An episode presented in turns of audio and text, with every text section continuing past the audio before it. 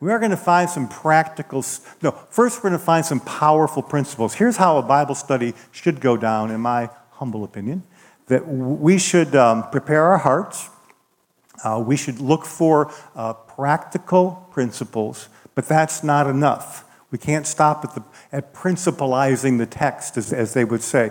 We need to then find practical steps. We find, we find the powerful principles, but then we have to adhere ourselves to them and find practical things to take home.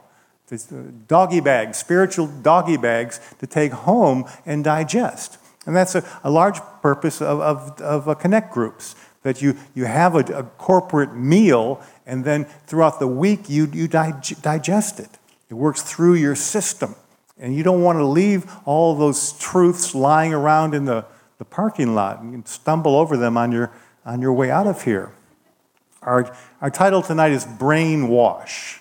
Brainwash is the name, name of our, our message tonight. And uh, for some context, let's look up at um, verse 7 of chapter 55, and then we'll get into our, our main course after that. Let the wicked forsake his ways, then pay attention to this, and the unrighteous man forsake his thoughts. Forsake his thoughts. Let him return to the Lord, he'll have mercy upon him, and he will abundantly pardon. Then, for my thoughts, the Lord says, are not your thoughts, nor are my ways your ways, says the Lord. For as the heavens are higher than the earth, so are my ways higher than your ways, and my thoughts than your thoughts. That is so rich. That is just so good. Um, brainwashing, it has some negative baggage with it. It really came to, to public notice during the Korean War uh, when the Chinese army would try to brainwash and indoctrinate the prisoners of war, uh, both from Korea and from America. In the book and the movie, Manchurian Candidate came out of that principle.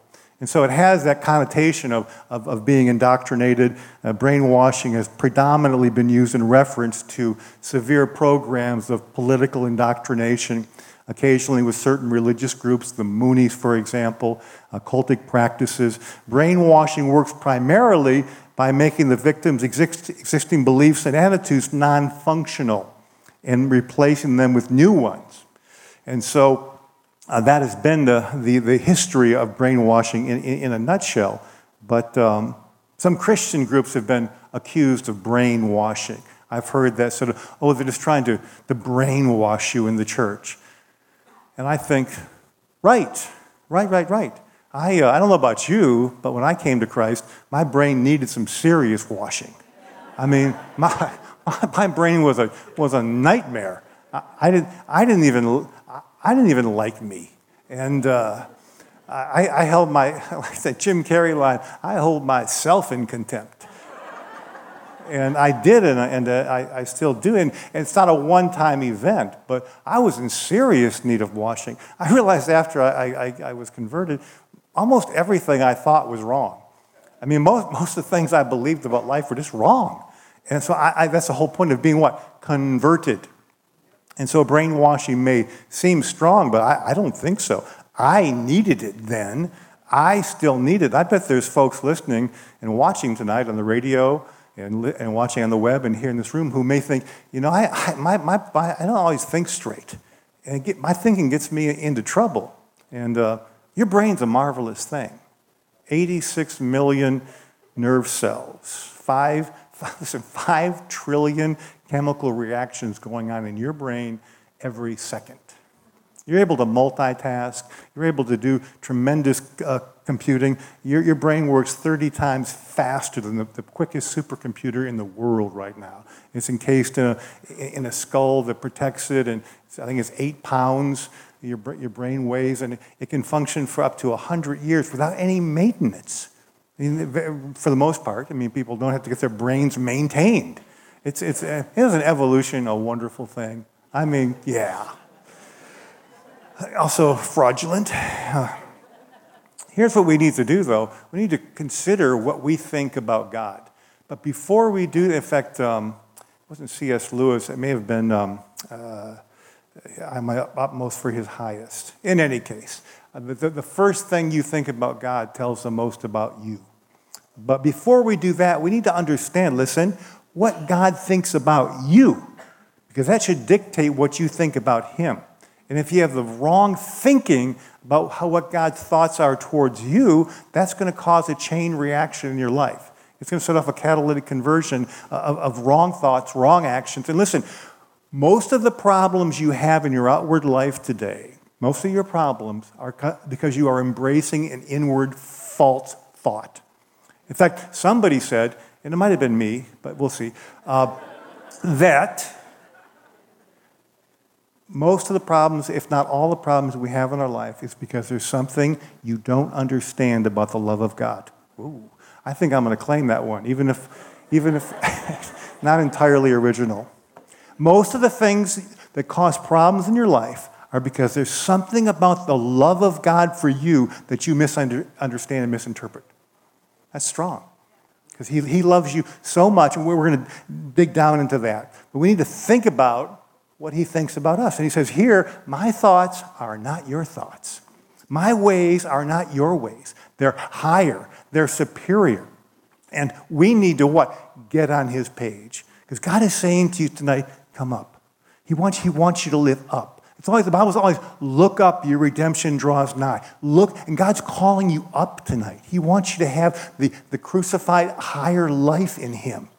And we're about, but what about earth down here? What I did? Come up. I got that covered. Come up. He's always saying, come up to you in his grace and favor. That's what he's calling you up because up above the pollution. Have you noticed that when you fly? I mean, when you're on the, on the tarmac and then, then you take and you, you break out of the clouds, all of a sudden, it's beautiful weather all the time up there. Like down here, we got all kinds of commotion and confusion and chaos. But once you break out, and God says, come up. Get, a different view of your life and of my plans for you. What does God think about you?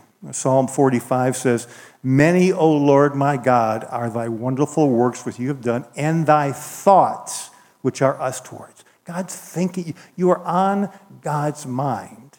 And we have to recognize that He has the capacity and the capability to think about all of us all the time in ways that are magnificent. That's why his ways and thoughts are, are beyond us. But he, he's drawing us up and replicating himself in some fantastic way. Psalm 92 5, O Lord, how great are thy works, and thy thoughts are very deep. He's thinking about you. His, more than the grain of the sands of the sea, more than the, the hairs that are numbered on your head, those are his thoughts towards you. And so he has an aerial view of our lives which gives, you, gives him a tremendous advantage. He sees the past from the, from the future and the beginning, he sees it all. Uh, as my friend Raul Ries said, he knows man. He really knows. He knows it all. He, he, he knows. And Isaiah, uh, we find in, in, verse, in verse 9 that he's up there, he's, he's higher, he has this significant view as the heavens are higher than the earth. I love this scripture in Hebrews 4.12. It says, it really kind of, kind of outlines our whole study tonight together. I think we'll have it up here in a second. For the word of God is living and powerful, sharper than any two edged sword, piercing even to the division. And here it is to the division of soul, spirit, and joints and marrow. Soul, spirit, and body.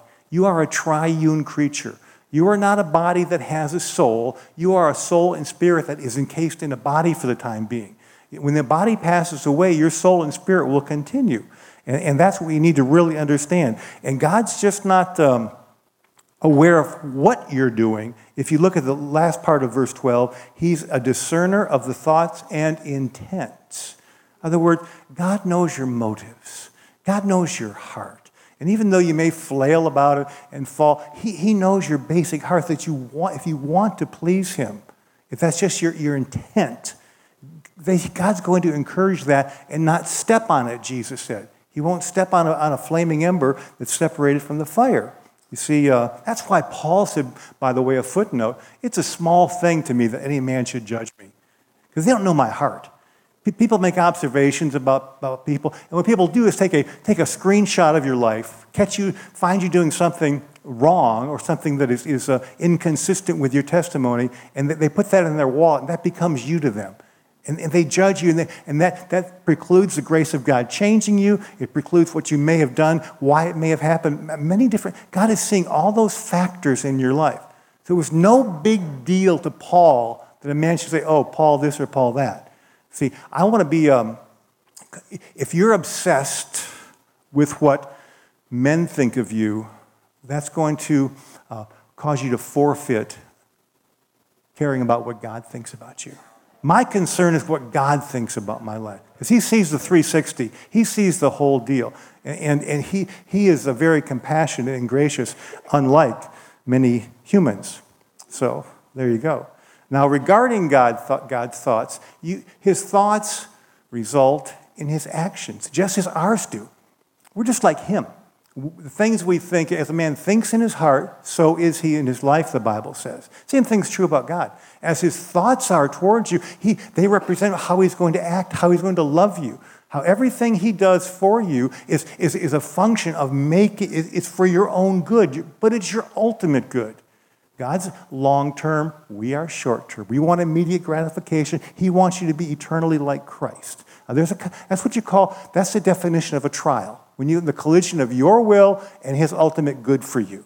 When those things are in collision, and the question is going to be, do you trust him at that point? At that point of contact, at that point of collision and explosion, when your short term goals collide with his long term plan for you, the question is, do you still think you know better than him? Well, do you? I want to hear some no's.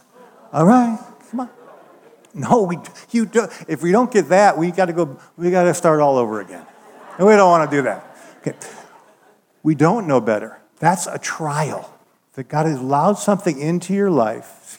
Do you believe He's omnipresent? Do you believe He's omnipotent? Do you believe He, he loves you in, with everlasting love? You see, that's why you have to understand His thoughts, and they're higher than yours. We've never come in contact with that kind of love. We've come in contact with likes and, and, and, and uh, erotic love and, and, and possessive love and, and temporary love, but this kind of love is a whole different animal. It, it, it's the agape love, where every, everything God does for you is for your own good. Everything. Whether it's chastening, whether it's encouraging. He looked at you and said, What's the best thing that could happen to this person? And the, and the answer is to spend eternity with me in heaven. Well, how are we going to get this piece of work in, in, into heaven? Well, we're going to have to get him forgiven. Jesus, you go. And that's what, that's what, that was agape. That was loving you. The best thing that could have happened to you. Now, between that moment and, the, and, the, and that day, and, and that day's coming, when you're going to see him face to face, and all, all, all, the, all the curtains will be opened. That's the book of Revelation, the apocalypse of Jesus. Uh, between that day, he, he's, he's gradually trying to to cause you to become, to make decisions that are Christ like. And that, that's going to come in conflict with your short term goals. So, what the Bible says in Psalm 103 7, here's the deal He made known his ways to Moses and his acts to the children of Israel. I go back to that scripture constantly because a lot of people watch the acts of God. They, they, they know the stories of the Bible, they see God afar off working. But Moses knew his ways. And you don't know somebody's ways unless you're up close and personal intimate with them. You see, and that's what most the children of Israel, they were down below Mount Sinai watching the fire and smoke and God doing all this stuff and opening up the Red Sea. They, they watched God from afar off. Moses was right there with the glory. Moses was, was, was personal with, with the Shekinah glory of God. So that, that begs the question for us how close are you to the Lord? Because it, it, it's a little dangerous being that close to that much power. It's, it's going to cause you, it's going to, melt your face sometimes. It's going to, it's going to, no, it's going to cause your, your dreams to evaporate. That, that you just can't, there isn't time to do everything you want to do and everything God wants you to do. There just isn't that many hours in a day or that many days in your life. So if you're going to walk tight with Him, it's going to cost you to forsake things because He's going to, he's going to demand things of you. Oh, for your own good. Not that he, God's not depending on the human race for much. That, that's a fact. So, what are God's priorities today? What are, what, what are his motives? What are his goals? Both micro in your life, uh, medium in this church, and macro in the human race altogether in general. What, what, we need to under, I'm not going to give you the answers here. We need to know these things. What, what are God's priorities? What really matters to him? What makes headlines in heavens? What's the currency of the kingdom? What's the economy of, of, of the Lord? What is he dealing? See, we, we traffic in, uh, in such temporal things, in, in money and, and pleasure, and we, we buy tickets for this, and we plan two weeks here or there, whatever it might be. But what are God's long term goals? You see, we need to get on his page. That's a good page to be on. Um, we need to get in his rhythm. We need to be in his flow. God has a flow. That's why it's going to show us here in just a moment that um, the principle of, farming is coming into play because God has seasons. The Bible says there's a season for everything. And that's how, that's how God deals with, with mankind. Uh, to, and the only way to get in his flow and understand his rhythm is what? To walk with him. See, it, you, it's the only way you can do it. It's, it's what? It's step by step. Now, frankly, I don't like that. I'd like a, the zap. I would like the microwave Christianity. I, I would like just to, you know, have it just be over, overnight sensation. But uh, my next point is there are no magic beans. You're dealing with Jesus, not Jack and the Beanstalk here. You, yeah, it doesn't happen overnight. You walk step by step. And then, oh, you know, oh, I see. I see how he dealt with that situation. I, under, I, I begin to understand. I begin to grasp and comprehend the ways of Jesus. And that begins to flood into my soul and infiltrate by spiritual osmosis. You see, uh, he doesn't always do things instantaneously. Now, he can and he has. And sometimes you say, Oh, I want a New Testament church like the book of Acts. There were miracles flying all over the place. Not really. About one per year. Really, in the book of Acts, it covers that span of time. There's 29, 30 miracles, whatever, in, in Acts. So it wasn't eh, like every time they turned around. But God does do that periodically, and He's more than capable of, but He, he doesn't do that consistently, it would seem to me. There are breakthroughs, but not shortcuts. There, there are breakthroughs spiritually, but they aren't shortcuts. We, we would prefer that, would we not? For that's uh, verse 10. Look at verse 10 with me in Isaiah 55. For as the rain comes down and the snow from heaven, and do not return there, but the water, they water the earth, they make it bring forth and bud, that it may give seed to the sower and bread to the eater. Now, this is so important. This is, this is God's rhythm. This is God, God, God's system. And, and it has to, he, he illustrates it through the principle of farming, you see. And here are three things. If you're going to write anything down tonight, write this down. Number one, you reap what you sow. You, it's, it's, it's, a, it's a powerful, undeniable spiritual principle. You reap what you sow. In other words, you can't sow weeds and get wheat.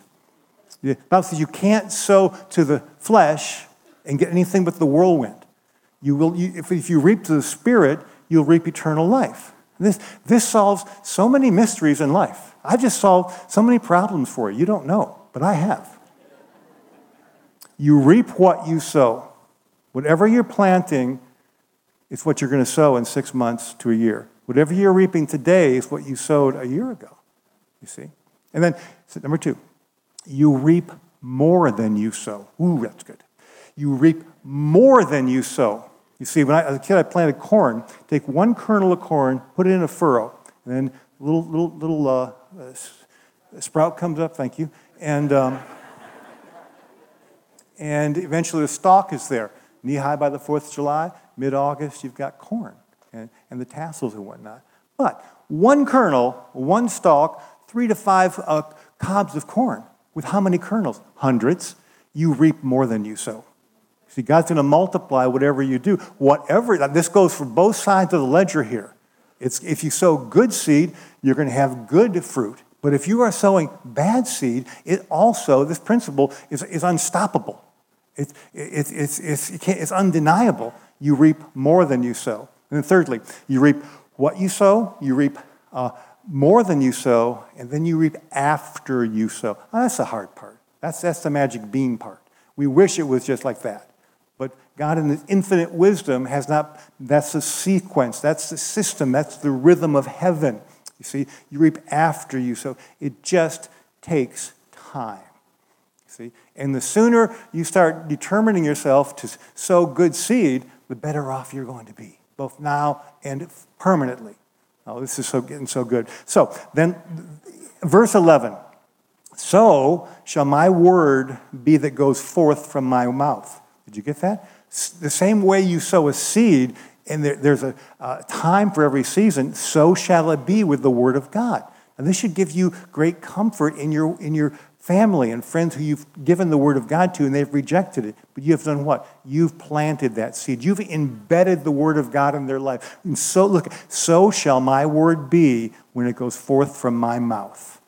This is great comfort and confidence to me. This, this is, you know, people say, God gave me a life verse. He never gave me one. So I just went and took this one. That's, I've claimed this as my life verse. Um, because, folks, here's the deal Here's the deal if we turn God's word, word loose, uh, that's our responsibility. He superintends it, He oversees it. See, it, it's, it's, it's like a lion. You just turn it loose and let it do what it's been sent to do. Now, I'll, I'll be frank with you. I have taken time at this stage and age of my life to look over my spiritual resume. And not with any kind of pride and not, not to, to, to puff myself up. Just I want to just, you know what? I, I'd rather do it now when I can still adjust it, still make changes to what days I have left. And I've asked myself, if I look back over my uh, career, ha- have I left more of the Word of God behind than when I was there? Do people know more about Jesus because I've been somewhere than they knew before I came? Those are really the questions I have. That's how I evaluate my life. It's not based on how many vacations I have or what kind of vehicle or my cars or, my, you know, I, I wish we could look at our spiritual bank account the way I can look at my 403B. I can go online, put my password in, I can see exactly what's in my retirement fund. I, I wish I could do that, for my, but I can't.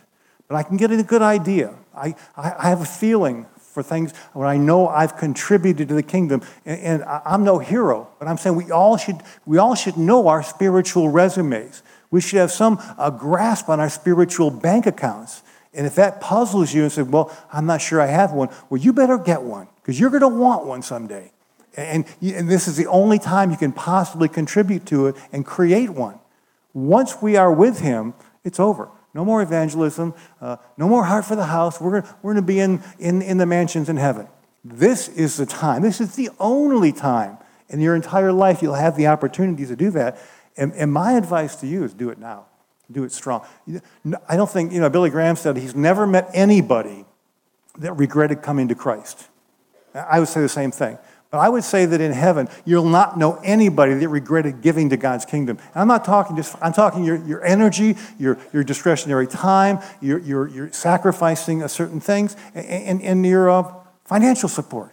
I don't think anybody, boy, I wish I hadn't gone on that mission trip. I, I, wish I'd gone, you know, to Costa Rica to the other side of the beach. You know, I don't think anybody will feel that way in heaven. If anything, it'll be, wow, why didn't I do more? You know, could that be? Could that be why the Bible says two things that almost seem conflicting in Revelation? It says there'll be no more tears. But before that, it says he'll wipe away every tear. Could it be we're going to go, Jesus, I wish I'd done more. I, what, what was I thinking? Why wasn't I doing? What, what, how, how could I have been so selfish? And, and he said, Well, I was calling you up, but you're always looking down. You're always looking down. I, come up. Come up to my ways. Come up the way I see things. Start thinking my thoughts. And we're going to find some very real ways to do that uh, right now. Change your seed. Change the kind of seed you're planting. If, if, if you're getting bad weeds, uh, change the seed. Start planting good kingdom seed in good broken up soil and cultivate it and, and, and water it with living water, and you are guaranteed a, a, a flourishing harvest. Verse 12, for you shall go out with joy and be led out with peace. Uh, that is a, a, great promise. In fact, I realize that there, this is one of three promises in the Bible about how God really kind of surrounds us. Now, here we're being, we're going out, we're being led forth with joy, you see, in, in this instance, because we followed uh, the, the pardoning further up in the scripture. We have abandoned unrighteous thoughts and unrighteous ways, and now God promises to lead us out with joy. Well, Psalm 23 says what? Surely goodness and mercy will what? Follow us all the days of our life. And furthermore, uh, when it talks about the acceptable fast, it says that God's glory, God's glory will be your rear guard. Now, how cool is that? And so God's got us surrounded. We're being led out by his joy and peace, followed by his goodness and mercy, and then just for, to cover our back, here's God's glory. And that's how we can go through every day. That's why there's really no um, uh, excuse for a bored Christian life when God makes these fantastic promises despite your circumstances. And so Jesus said, My peace and joy I give to you, not as the world gives to you. Do I give? They give temporary, artificial peace and joy. Are you tired of the world's offers? Are you still chasing them? You still believe in them? They're, they're slick. I mean, I, have worked with agencies in Madison Avenue and LA and all. They're slick. They have you, they have you, they have you targeted. They know what you, you know what you buy, what you like, what, where you shop, what you're, they know you. They think they've got you. But you can say, ah, Jesus has got me. That, I, am I'm on a different track here, pal. I'm on a different page entirely. The world's offers are temporary and they are artificial. God's offers are permanent and they are eternal. But there is bad seed. We have to, we have to acknowledge it. I want to talk about it briefly. There's a book some years ago called The Frog in the Kettle. You know that principle, do you not? You take a frog and put him in a bucket of cold water, he'll sit there and ribbit all day. But if you put him in a, in a, a on a stove with a cold water and begin to turn it up slowly, he, he'll, he'll just sit there also. Had you put him in a bucket of hot water, he'd hop out immediately. He'd have enough sense. But because the, the water gets hot gradually, he'll boil to death in that bucket. See, that's the principle of the frog in the kettle. That's what's happened to our culture in America. That's what's happened to the church in some ways. Um, we've been frogs in the kettle. You know, in 1949, the movie Gone with the Wind came out with Clark Gable and Vivien Leigh. Huge movie, Civil War epic, huge. It was very controversial. Do you know why? You know why? Yeah. It had one word of profanity in it. It was the D word. And preachers preached against it, and it was controversial. And it said the D, it said the word damn. Okay, there, I've said it, Brittany. There you go. So that was gone with the wind. In, in my, in, in basically in our generation, the baby boom generation. I, I did, I, I, worked with Focus on the Family. I looked up, plugged in just for a, I picked a movie at random. It was fairly popular a couple of years ago called Hangover. It's some very, very, very popular, very popular movie about Las Vegas, you know, and, and they go through and they uh, analyze the movies. And uh, Hangover had 91 F words in it. Took the Lord's name in vain 30 times, you see. And those are the kind of films people are watching, both in and out of the church you see, and uh, frogs in the kettle. And when we as Christians, especially men, watch this kind of garbage, we forfeit our spiritual authority to manage our household. How can we say to our kids, don't watch this when we do? So we, we have to be careful to be gatekeepers in our homes and be willing to do things that are, are, are painful. You know, the definition of compromise, hi guys, is uh, you may be here for a while. Definition of uh, definition of compromise is, is walking out on a movie the second time you see it. That, that'll hit you in the parking lot sometime. Bible says Jesus made the whip himself. One day, two days actually, he, he went into the temple and cast out the money changers, turned over the tables, and just caused havoc. Well, it's rare, but it's real that God calls for radical action sometimes in our lives. And God may be calling you to take some radical action. I came across a story in the Old Testament of Ahaz, who was one of the worst kings ever. And I mean, he was just an evil individual. He caused his sons to pass through the fire, which means he put them in, in, in flames in Molech's hands. Uh, he went to Damascus and sketched out pagan altars and had them replicated all over Israel. He closed the temple, closed, closed it up to worship and to sacrifice. You know, he was just an evil individual. His son is Hezekiah, one of the best kings ever. You see, some of you have had bad families. You think you have bad DNA. I hear people talking, I'm the adult child of a divorced family. Well, yeah, he was the adult, adult child of a completely evil individual, and yet he became the best, one of the best kings ever in, in Judah. My, my point is this uh, when he took over, he went and tore down the high places that dad had established. He, he opened up the temple. He started worship and he, he, he led a national repentance. And my encouragement to you is consider maybe God's calling you to tear down some high places that have been established in your life, to false worship. There are, are, are deceitful kings in your life that you need to, to remove and open up, open up the temple to worship. Bible says uh, our, our body is now the temple of the Holy Spirit. And that we, we shouldn't be merchandising in the temple, that we, we should be about the Father's business. So, regardless of where you came from, the truth can still set you free. Uh, the truth is calling you up to a higher life. It's time for us to come uh, in our thought life out of the world's gutter and, and replace those things with God. We we need to think God thoughts. That's not too high and mighty. The Bible says you have the mind of Christ. Let that sink in for a minute. You have the mind of Christ. You simply have to operate in it. You have to walk in it. You have to replace worldly thoughts, and we have tens of thousands of thoughts each day. You need to replace them with God thoughts. What does God think about this situation? What does God think about you here? And, and speak to yourself. And not allow hidden sins uh, to be on the high places of your life. Craig Groeschel said, unconfessed sin is like storing poison in our soul. In our soul. Well, real quickly, we have a few minutes here. Uh, spirit, soul, and body detox. I want you to imagine a snowman, three concentric circles. Okay? Before Christ, in your BC days, it was body, soul, spirit. Your body ran the show. If you were hungry, oh, I'm starving to death. If you wanted whatever you wanted, you, your, your body ran after it because you, you wanted that sensation. Your soul was in the middle. That's where your seat of your emotions, your mind, and your will are, and your soul followed your body. Your spirit was dead on the bottom. Now, at conversion, literally you flipped, it was inverted. Now, the spirit is alive, the soul's in the middle, and the body is in the bottom. But it, it is irritated by no longer being in charge. So it will, it will act out with childish tantrums and demand things. Your job is, is that's when you buffet it. You put it, you say, no, the crucified life is put it to death. Now, you have, it's, it's, a, it's a factor, it's a reality, but that's where you have to put the, the spirit drive. The soul will go whichever way, okay, is on top. And you want to make sure you're living a spiritual life. That's why we need to detox our spirit, our soul, and our body. That the peace of God, let's look at the scripture, it's so good in 1 Thessalonians, that the God of peace himself may sanctify you, it means separate you completely.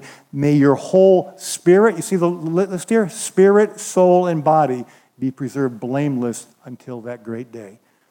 And finally, we'll, uh, we'll jump ahead, guys, to just some real fast fire uh, facts, and uh, we'll get started with, with our worship team.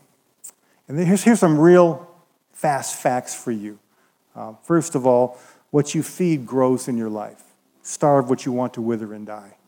I'll repeat that. What you feed grows in your life. Starve what you want to wither and die. That's the action you begin to take. Fill your soul with God and not garbage. Okay? Uh, the time in my life I went through a severe trial. I mean, it was, it was uh, significant. I, I, I, it's very unusual to have that kind of disruption in, in, my equilibrium. I came across a little book at the advice of a friend called um, uh, God's Prescription for Spiritual Peace. And all it really was was recite Psalm 23 once an hour. I thought, really? Really? At this stage of my Christian walk? And I was like Naaman. I, I'm not going to go go in that river, you know? But, you know, I, I started doing that. And you know what? It wasn't overnight, but gradually it drew me out of that depression. It drew me through that trial. It wasn't some miracle. I just began to have the peace of God that passes all understanding. And you can too. I, I just filled my, my mind and my life with God thoughts. I've used that principle going forward. Uh, dethrone, dethrone the false king. Tear down any high places you've allowed to be erected by your family or by yourself in your life. And, and the Holy Spirit's speaking to people right now. You know where those high places are. You know where you go to worship false gods in your life for the pleasure and for the passion. Nothing can hold the weight of the glory of God in your life except Jesus. This is such a great, this is such a great principle. You see, the word in the Hebrew for glory is Shabbat. It means weight, the weight.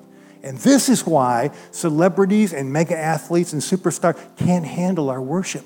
It's too heavy for them, you see? And they crumble under that weight. That's why when people fall in love so young and they say, I worship the ground she walks on, they never can handle that weight. They, are gonna, it's going to crush them. Do you know what? I believe the, the rebelling angels worshiped Satan when, when they, came against God. And what happened to Satan? Jesus said, I beheld Satan, Lucifer, falling from heaven like lightning. I think that worship crushed him too, even though that's what he wanted in life. So there's only one person who deserves your worship. Only, only one place it can go where it, it belongs. Now, here's a closing thought, and I wish I had more time for this. Um, need to pull out the major weeds in your life too. Uh, Hebrews talks about in verse uh, 15 of chapter 12. Look, listen, focus on this. Look carefully lest anyone fall short of the grace of God, lest any root of bitterness spring up, causing trouble, and by this many are defiled. Bad weeds, bad seeds, bad news. Bitterness in your life, that leads to anger, that leads to envy, leads to every evil thing. Bad seed. So finally, what are the desires of your heart? See, Psalm 37 4 says, Delight yourself in the Lord, and He'll give you the desires of your heart. Now, if you read that one way, it's like, that's great. If I just, if I just delight myself in God, He'll give me my desires. Now, I, I think the way to read that is He'll tell you what the desires should be.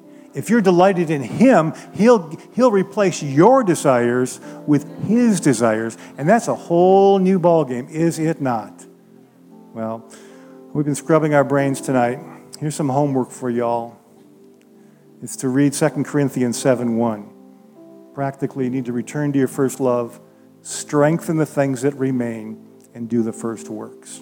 If you're, if you're looking for practical steps now to go forward from tonight and not to leave these truths behind, return to your first love, where you find the joy of the Lord will become your strength. Strengthen what remains. Don't worry about what's lost is lost and past is past. Strengthen what's left in your life. And then do the first works. Just get into the Word, get into prayer, get into worship, be around God's people, be around God, get in, get in God's flow, be part of His seasons, His rhythm. You see, do the first works, and you'll find your life beginning, beginning to revert back to that honeymoon experience with Him. So I want to make sure I give an opportunity tonight before we close for anyone who never made that initial step, never had that pardoning experience. We're, going to pray here in a moment, but I just want to say to you, Jesus died for your sins, became sin for you, and you have the opportunity to know him in a real way tonight. This is an inter, this is an intersection in your life where God, God's called you here. This can become your moment. Those of you watching by way of the internet, those of you listening on the radio, it's true for you too. You can know him in a, in a real, intimate, and personal way by simply allowing him to forgive you. Let's all pray together. Lord, we uh, are thankful we can come to the foot of the cross and, and find grace and favor, even though we know we don't deserve it. It's unmerited, Lord. And uh, I'm, I'm grateful for the opportunity to have, have been converted, God. And I want to share that with anyone tonight, watching, listening, or here in this room. You have the opportunity to know Jesus in a very powerful and personal way. We want to pray with you. We want to re- rejoice with you and celebrate with you as your new family. If you want that prayer, if, you want to take that step, just raise your hand right now, and we're going to pray for you. Anyone here tonight? God bless you in the back. And you? We'll take a moment here. It's an important time. Those of you watching and listening, you too can make that choice in the counsel, the quiet privacy of your own heart. Just say yes to Jesus, yes to his forgiveness, to the great work he did on the cross for you. And, and he'll come and he'll honor his word that whosoever will can come to him and they can have a relationship with him. Let's all pray together, shall we? Jesus, I believe I am a sinner. Please forgive my sins. Help me to love you. Help me to serve you and walk with you. Fill me with your Holy Spirit.